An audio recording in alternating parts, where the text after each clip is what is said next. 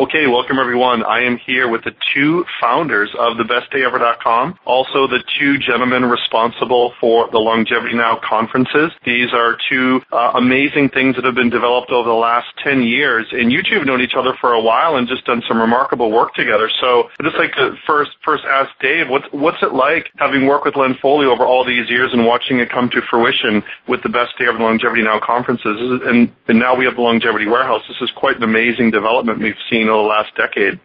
It's awesome. I mean, it's just the evolution of a long friendship. It's also the evolution of the information itself. You know, we've been, I believe, Len Foley and I've been kind of guided by where the information is leading us, and it's it's a development of living foods, it's a development of superfoods, and then now we're seeing this development and kind of fleshing out of the super herb idea, or as Truth Calkins calls it, calls it, or, or Ron Teeguarden calls it, the tonic herb idea.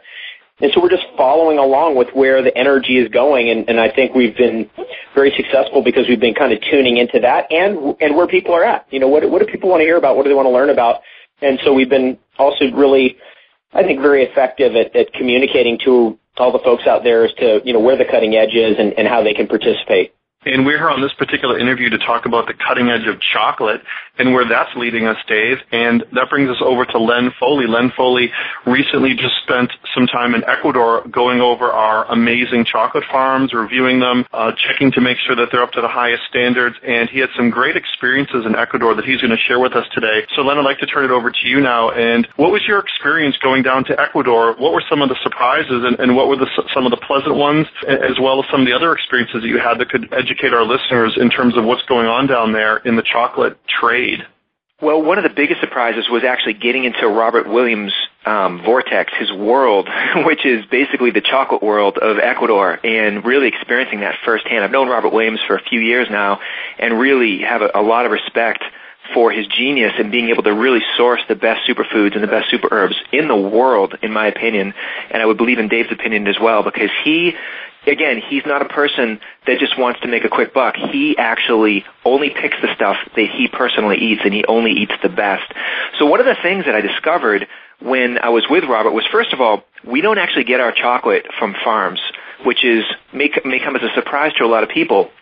There are no farmers, quote unquote farmers, who actually produce our, our chocolate. We get our chocolate from fields. And the difference is, and this may be very shocking to a lot of people, when I was in Ecuador, we drove by many farms, many chocolate farms. In fact, thousands and thousands of acres of cacao fields that I personally toured and drove by and drove around and, and met some of the farmers that were actually caring for these different um, different farms. And what was very interesting about that is that all the chocolate farms that I saw, and I'm not saying 85% or 99%, I'm saying all of the chocolate farms that I saw in Ecuador were CCN 51 chocolate bushes. They weren't even really chocolate trees. And I think people really need to realize that even if you're getting your cacao, purely organic cacao, the chance of you getting organic cacao that's not CCN 51 is very slim. And the reason why I say that is to create a CCN 51 cacao plant, does not take that much time. In fact, the cacao, and I call them bushes because they're only about five or six feet tall, and they have to grow these bushes in between banana plants to actually shade them because, as David will explain in a minute, cacao needs a lot of shade. And the old way of growing cacao was you'd have these 30 to 40 foot trees that would be anywhere from, you know, 35 to 40 years old. Um, these older trees would produce a, a, a, pretty consistent crop, but not nearly as much as these CCN51 plants. And these CCN51 trees, or bushes as I like to call them, you can literally plant a seed, and within three to five years, you could start producing um, chocolate and actually reaping chocolate from these plants. And a lot more comes off of these bushes than an actual cacao tree. So within a, a cacao tree, which is the only chocolate that we supply at the Longevity Warehouse comes from old trees and high elevation from fields, naturally occurring fields. The difference between chocolate that comes from a cacao tree and chocolate that comes from these quote unquote bushes is that when you go, enter these fields, you literally become um, like a target for just thousands and thousands of insects, and there are amphibians and worms and frogs. Just everywhere you look, there are mosquitoes and flies. It's because it's a naturally occurring um, ecosystem that you're entering into. When I traveled through a lot of these uh, CCN 51 hybridized uh, farms, we didn't hear a single thing. We didn't see any animals. We didn't see any amphibians, no worms or frogs, and not a single mosquito. I could walk around in shorts and a t-shirt in these farms and not worry about getting bitten by a mosquito. Whereas when we're in the fields that Robert Williams uh, had had found, a lot of these fields you couldn't. You I literally put a hat on with a hood over the hat, pulled down over my face, and my hands covered because there were so many mosquitoes everywhere. And that by itself is a shocking revelation because the reason why that there's no mosquitoes and insects and amphibians in a lot of the CCN 51 plantations or, or farms, as, you know, as we call them, is because they're so heavily sprayed and sprayed with what we have no idea. So one of the things that really distinguishes what we're doing with the longevity warehouse and all of the other chocolate or raw cacao producers is that we have somebody who lives in Ecuador because it's not enough to go to Ecuador and meet farmers or meet people who are you buying your chocolate from and hear their story. You actually have to have somebody in Ecuador who lives there and speaks the language and actually works with the people who produce the chocolate that you're getting. And they, they know exactly where it's coming from, where, you know, when it's been harvested and who actually is harvesting it and have a relationship with all these people. Because if you don't have a relationship with these people, chances are they're going to say they're giving you, giving you one thing, and chances are you're going to be getting something completely different. So it was a really eye-opening experience. I, I have a lot of video footage actually that I'll be releasing very soon of my tours through some of these chocolate uh, plantations or farms, and then also the specific fields that we harvest our chocolate from. Now, the, another difference is we can't supply as much chocolate as a lot of other chocolate suppliers because ours is literally handpicked from tall, huge trees that makes it much more difficult for us to actually get that chocolate. It's a much more labor intensive process than somebody walking up to a five foot tree and just pulling it off. They literally have to either climb the trees or get these long, these long shears to cut the chocolate down. But it's a very labor intensive process and this is actually supporting many local people. And again, it's not local farmers. These are local people that have these fields on their property or near their property, and they just harvest the chocolate for us. And Robert goes in and works directly with all these people and has relationships with them um, for them to harvest this for us. So again, these aren't professional farmers. These aren't professional, quote unquote, you know, business people. These are just folks that are just lucky enough to have these really high elevation crops on their land, and they're kind enough to uh, enter into a relationship with our company through Robert Williams, that, so we can supply the best chocolate in the universe. And you will taste the difference when you try this chocolate because it is so highly mineralized and so potent. It's actually, it tastes and feels like eating an herb sometimes when you eat this chocolate because it's just so potent. And I would take the Pepsi challenge against any other cacao out there because it's that powerful. But the reason why I wanted to have this little chat with Dave and, and yourself, Lou, because I think this is a story that needs to get out there. And people need to realize that not all raw organic cacao is created equal. And we really need to explore where chocolate is being sourced from and why ours is absolutely the best. Okay, awesome. There's a lot of interesting things, and I want to come back to Robert Williams and some of the other things that are going on down in Ecuador. I'd like to turn it over to you now, Dave, and just talk about you're, you're a cacao farmer yourself. You're growing cacao. You've had some great experiences with cacao. Not only that, Dave, you're also one of the main personalities responsible for the huge influx in the raw cacao movement. We've seen this whole transformation over the last decade of cacao being introduced into our health food stores, Whole Foods, different markets, different products, various forms forms of raw chocolates, superfood chocolates. And this is in large part due to the work that you've spent just tirelessly going through various lectures in town after town after town, giving the um, giving the, the download on the benefits of raw cacao.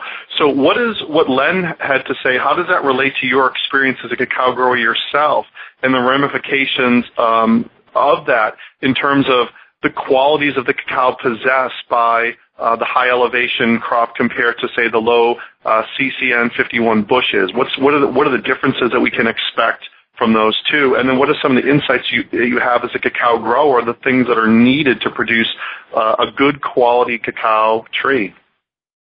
Okay, well, I first want to just talk about the different varieties of cacao that are out there because when we start throwing names around like CCN 51 or Arriba Nacional or Criollo variety chocolate or a Melanado or uh, Marañon or any of these other names, it can become awful confusing very quickly. So I want to just kind of summarize where we are in our understanding of the different varieties of cacao and why we go to the original indigenous wild cacao from Ecuador, which is Arriba Nacional, instead of the hybrid CCN 51, which is sold really because it's a very hardy bush. It is a bush more than a tree.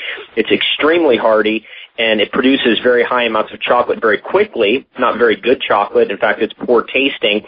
But that's why CCN 51 has kind of taken over Ecuador, and we've got our guys in there fighting to keep Arriba Nacional in the game. And and that's really one of the main thrusts of our work in Ecuador is to is to resuscitate and revive the original Ecuadorian chocolate, which is Arriba Nacional.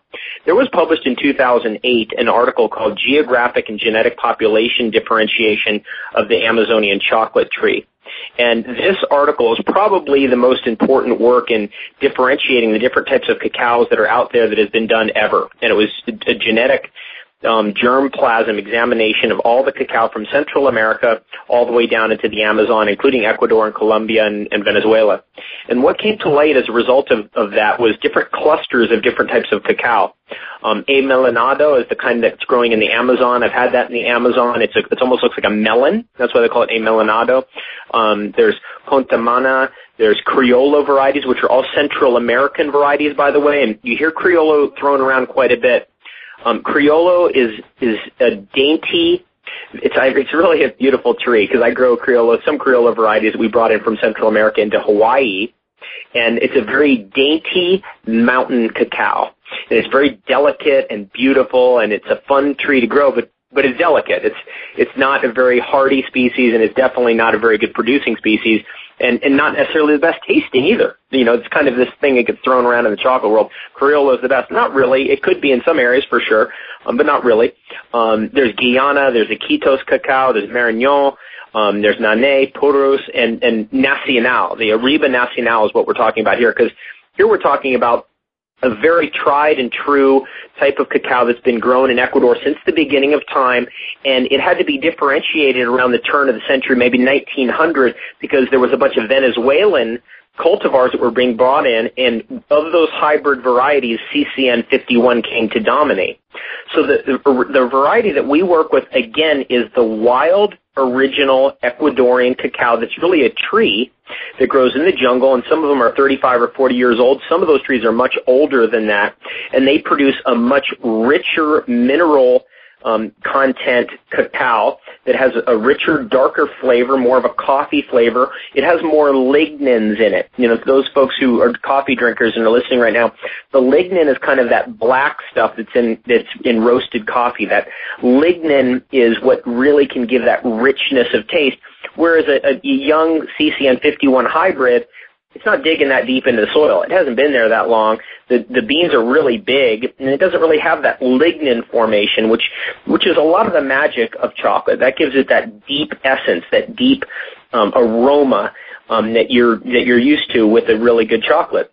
Now, out of all of these cacao varieties, Arriba Nacional is the way we do it is we actually get it right from the pod. So there's no trickery going on. There's no beans that have already been processed because it's hard to tell. Once they've already been processed into cacao beans, it's hard to tell what you're dealing with. But when you get it from the pod, you know exactly what you're dealing with. And it's processed through our, our technology right from pod, which is the fruit that contains all the cacao beans in it. It's really a nut tree, by the way. Cacao is really a nut tree. And each pod contains about 30 cacao nuts or cacao beans. And then they're processed right along into different chocolate products, the chocolate powder, the cacao butter, the paste, the whole cacao beans that we're working with in the nibs. And, and those are all the products that come out of the Arriba Nacional project that we have going on in Ecuador. Okay, fantastic. And we were talking about this earlier, uh, Len Foley and I, and doing business down in Ecuador isn't as easy as it would seem. It seems like, you know, you, you want to start selling some chocolate, you would go down to find some local farms and find a supplier and then you just ship your chocolate up and you would distribute it. But for those who've been monitoring the longevity warehouse since our inception this winter, uh, you've noticed that it took us quite a long time before we were able to actually get raw cacao on our website available to people. It's not as easy as it would seem.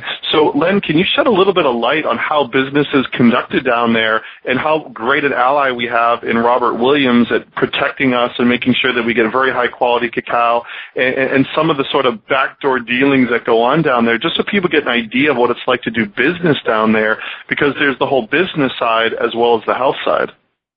That's actually a really good point. And just so everybody knows, anybody can do business in Ecuador. You can go down there tomorrow and buy, you know, dehydrated bananas and raw chocolate. You can get pretty much anything you want.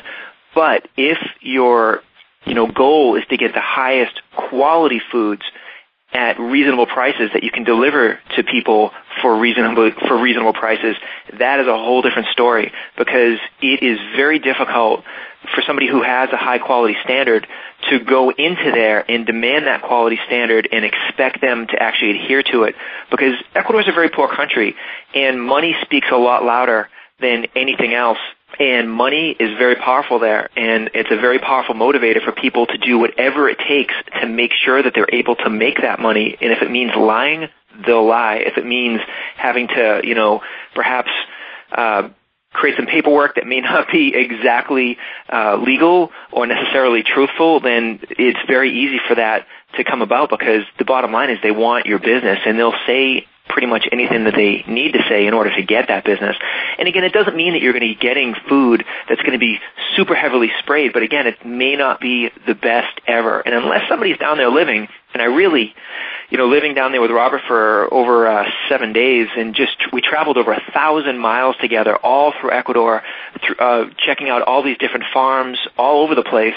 It was a real eye opener because he was he would explain this to me again and again, but I didn't really get it until I was there. And once you've driven by, you know, acre after acre after acre of all these different cacao fields, and you realize that almost everything you're looking at is hybridized, it puts it all into perspective because then you wonder, well, where's the real chocolate? Where can I find the real chocolate?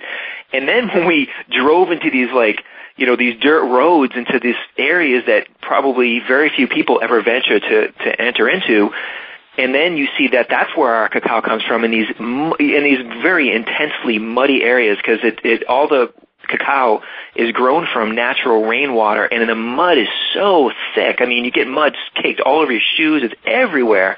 It's just like this big, thick, muddy, it's all mineral mud, like it's all highly charged mineral mud. But it's a, it's amazing. It's not a place that you'd want to vacation to, or it's not a place that you'd want to go down and do business to. It's a place that you're going to source the best superfoods and the best chocolate from. And so I really got a deep appreciation for exactly what Robert is doing. He is basically out there in the jungles of Ecuador sourcing the best products and he doesn't care what it takes and he will and he he, he knows too and believe me he's been lied to many times before and he's gotten people that have promised him one kind of product and they give him something else. And he a lot of times by looking at it and tasting it he'll know in 2 seconds if he's been ripped off and he'll send it all back. And he's done that many many times. So you know we've been very patient with Robert because we realized what he's doing is not normal business practice. It's literally trying to source the best products in a world that is a little bit difficult to navigate and it takes a lot of skill and obviously he speaks fluent Spanish so that helps him quite a bit and he knows a lot of people there through relationships that he's cultivated over the years.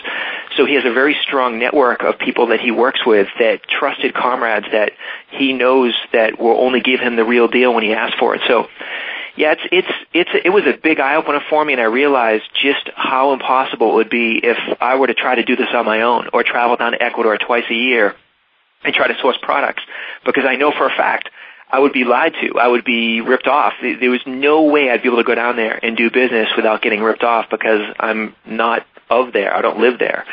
So we're very fortunate to have somebody like Robert Williams who's on the front lines for us all the time, you know, in living this lifestyle and really just trying to get the best of the best any way that he can. And we're very fortunate to have that. That's fantastic. That shows a really great light onto what he's doing down there. And Dave, I know you're very aware of Robert Williams' dedication to, you know, high, high quality. And um, for the people who are listening, Dave, can you talk a little bit about the the way cacao fits into our modern culture? I know uh, some of your presentations at the Longevity Now conference, you've explained in great detail about how indigenous peoples would make like a daily cacao drink, and that would be their medicine. They would mix their local herbs. So, for example, in the Amazonian system, they would be mixing some of the Amazonian herbs in with the cacao. Um, can you talk a little bit how that translates into a modern Western lifestyle? In a similar way, how can we make uh, a sort of daily cacao drink? Should we be making a daily cacao drink, or what is our approach as you know, for example, modern Americans? How are we going to integrate that sort of daily ritual into our protocol, and w- with what other things should we be mixing with our cacao? Chocolate itself is the world's favorite food, and it, it's always been a, a tremendous delivery system of medicine that's its original incarnation. That's the way it was originally used all along. In fact, most of the original cacao beverages, and it was always served as a beverage actually, were unsweetened. So they would be taken bitter. So it was, you'd, you'd take your bitter herbs, you'd put your chocolate in there, you'd crush it up as best as you can. Back then, all they had was molinillos. You didn't have blenders, but they did the best they could, and they'd make a beverage out of it, a hot beverage, and they'd drink it down, and, and that was their medicine. And it was something that I'm sure in in India or in China they had approximated to with their different formulas like the Chyavanprash formula that's taking their top herbs and mixing it with honey and trying to get to that chocolate lignin rich aromatic flavor but they weren't able to get there. And in Chinese medicine their whole super pill idea where they take all their favorite herbs and roll them up into a honey ball and try to get to that that rich dark flavor but couldn't get it because they didn't have chocolate well here in the Amazon and here in the New World and here in Central America and here in Ecuador on this side of the world they were able to get to it. They were able to nail that that particular combination of essences, the herbal essence and the chocolate aroma and flavor and bring together what I believe is really the future of healing in, in terms of herbalism because you could take an herb and powder it and try to eat it and you, you're going to gag most of the time. But when you mix it with chocolate, it's a whole nother story. It actually comes into your body as food. Your body identifies it as food and you immediately eliminate the biggest problem in herbalism, which is compliance. Will you actually eat it? And what we're doing is we're just taking an ancient system of herbalism, which is the cacao drink with all the herbs in it, and we're just upgrading it to the modern age right, to the to our present day time. And we're able to take whichever herbs we really like. If we're in the temperate regions and we like horsetail and nettles, boom, we'll do that. If we love the Amazonian herbs like pau d'arco and cat's claw, then boom, we can do that we can go back to those original formulas. We're able to take some of the original superfoods that we're eating with chocolate, like maca and acai, and mix those together and make that happen. We're able to take some of the Chinese herbs now and the Ayurvedic herbs, whether it's astragalus or ho shou wu or a Schisandra berry or Gynostemma and, and Tulsi and Ashwagandha and Shatavari, and we're able to mix that with chocolate now in, in the way that probably the ancients, the ancient Vedics, the ancient Taoists had, had always wanted to get to those flavor components, but now we get that at home. And it all begins with the drink. I just recently rewrote my book, Naked Chocolate, that I wrote with Shazzy about five, six years ago now.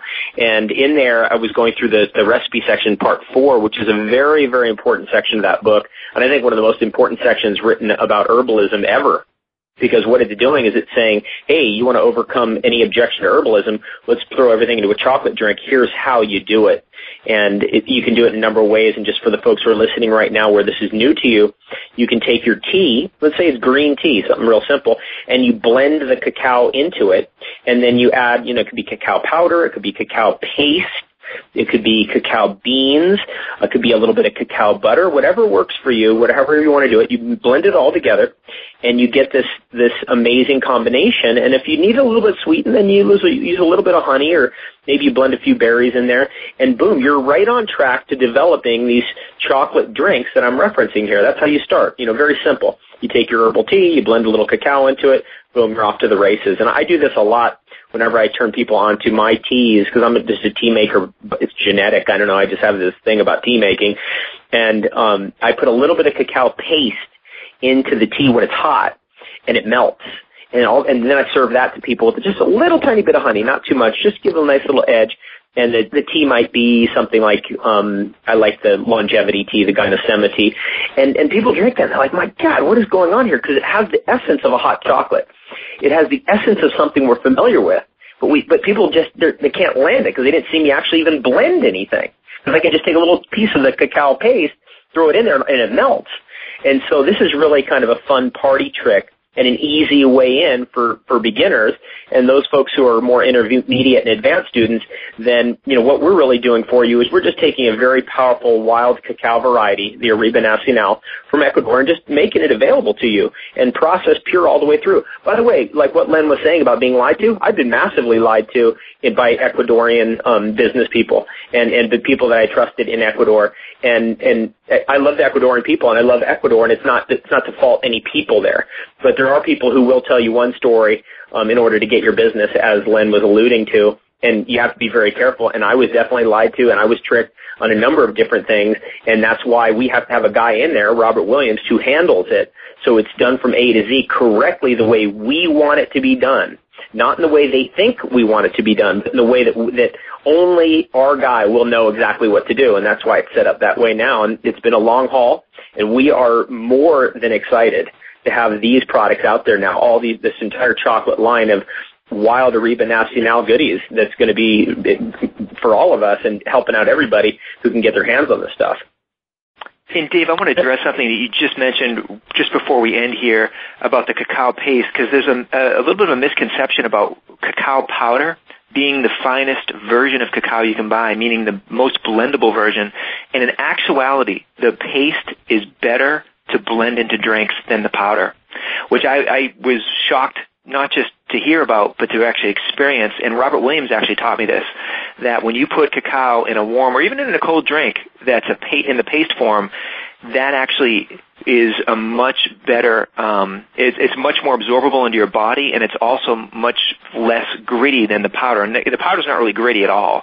But it, for those of you who've been drinking cacao powder for a long time, I encourage you to try the paste because you are going to experience something a little bit different than what you've normally grown accustomed to, either with paste or taking the nibs or with the beans. The paste is a fantastic, fantastic drink additive. I'd have to agree with you, Len. I think that's absolutely right on. I think the paste is a very, very special product because all the oil is intact, and all it is is the cacao beans stone ground for 18 hours in order to break down the molecular size so the whole thing becomes much more bioavailable. There's no additives, of course. It's just 100% cacao, and it's all raw process, cold process. We're so excited to have these products available at the thelongevitywarehouse.com. We want to thank both Len Foley and David Wolfe, two pioneers in the health industry, getting us these products having them available to us, keeping multinational corporations and GMO at bay, supporting the small organic farmer and really taking care of the planet through the businesses that we choose to support and the information that we're putting forth through the best day ever, the media blog, and through so many avenues. This has been fantastic information. So I want to thank you both, David Wolfe and Len Foley.